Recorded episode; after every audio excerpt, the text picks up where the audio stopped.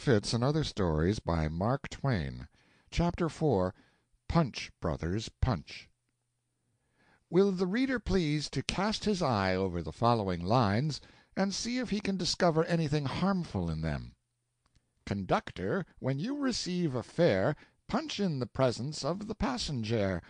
A blue trip slip for an eight cent fare, A buff trip slip for a six cent fare, A pink trip slip for a three cent fare Punch in the presence of the passenger." Chorus Punch, brothers, punch with care, Punch in the presence of the passenger. I came across these jingling rhymes in a newspaper a little while ago, and read them a couple of times. They took instant and entire possession of me. All through breakfast they went waltzing through my brain, and when at last I rolled up my napkin I could not tell whether I had eaten anything or not.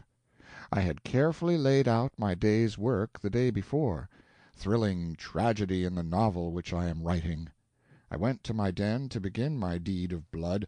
I took up my pen, but all I could get it to say was, "Punch in the presence of the passenjare." I fought hard for an hour, but it was useless. My head kept humming, "A blue trip slip for an eight cent fare, a buff trip slip for a six cent fare," and so on and so on, without peace or respite. The day's work was ruined I could see that plainly enough. I gave up and drifted down town, and presently discovered that my feet were keeping time to that relentless jingle. When I could stand it no longer I altered my step. But it did no good. Those rhymes accommodated themselves to the new step and went on harassing me just as before. I returned home and suffered all the afternoon; suffered all through an unconscious and unrefreshing dinner; suffered and cried and jingled all through the evening; went to bed and rolled, tossed, and jingled right along, the same as ever; got up at midnight frantic and tried to read but there was nothing visible upon the whirling page except "Punch, punch in the presence of the passenjare." By sunrise I was out of my mind, and everybody marveled and was distressed at the idiotic burden of my ravings. Punch, oh, punch, punch in the presence of the passenjare. Two days later, on Saturday morning, I arose, a tottering wreck and went forth to fulfill an engagement with a valued friend, the Rev. Mr. to walk to the Talcott Tower, ten miles distant. He stared at me, but asked no questions. We started. Mr. talked, talked, talked, as is his wont. I said nothing, I heard nothing. At the end of a mile, Mr. said, "Mark, are you sick? I never saw a man look so haggard and worn and absent minded. Say something, do!" Drearily, without enthusiasm, I said, "Punch, brothers, punch with care; Punch in the presence of the passenjare." My friend eyed me blankly, looked perplexed, then said, "I do not think I get your drift, Mark. There does not seem to be any relevancy in what you have said certainly nothing sad and yet Maybe it was the way you said the words. I never heard anything that sounded so pathetic. What is But I heard no more. I was already far away with my pitiless, heart breaking "Blue trip slip for an eight cent fare, Buff trip slip for a six cent fare, Pink trip slip for a three cent fare, Punch in the presence of the passenjare." I do not know what occurred during the other nine miles. However, all of a sudden Mr.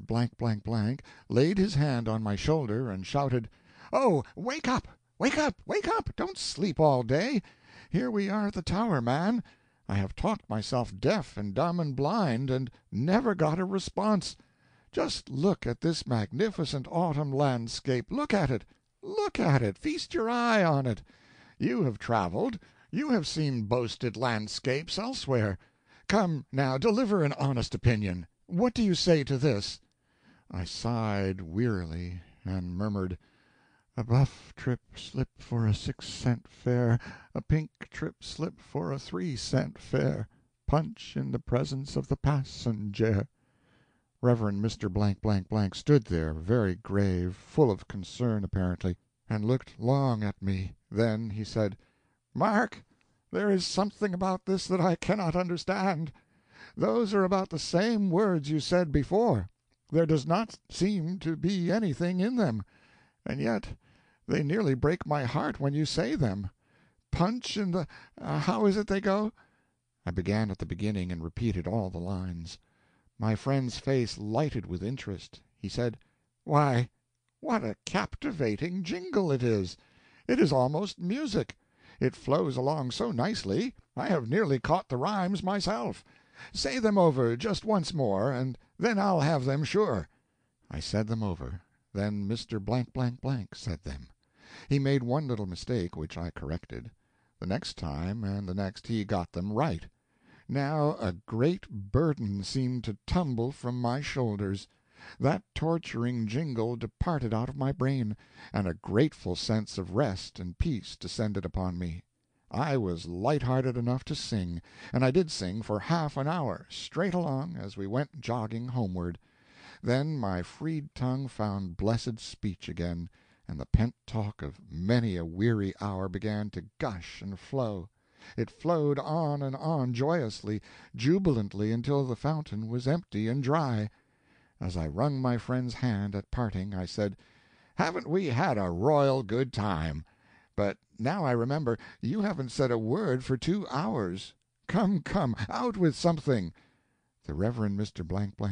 turned a lack lustre eye upon me, drew a deep sigh, and said, without animation, without apparent consciousness: "Punch, brothers, punch with care, Punch in the presence of the passenjare." A pang shot through me as I said to myself, "Poor fellow, poor fellow, he has got it now!" I did not see Mr. for two or three days after that.